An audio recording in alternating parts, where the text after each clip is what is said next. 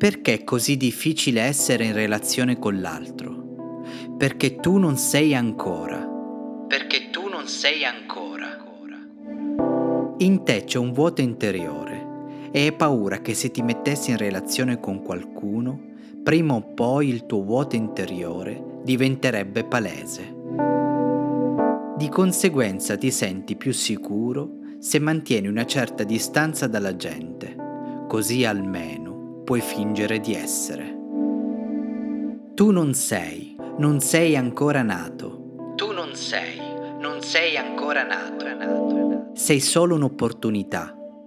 Non sei ancora un appagamento. E solo due persone appagate possono mettersi in relazione tra loro. Mettersi in relazione con l'altro è una delle cose più grandi della vita.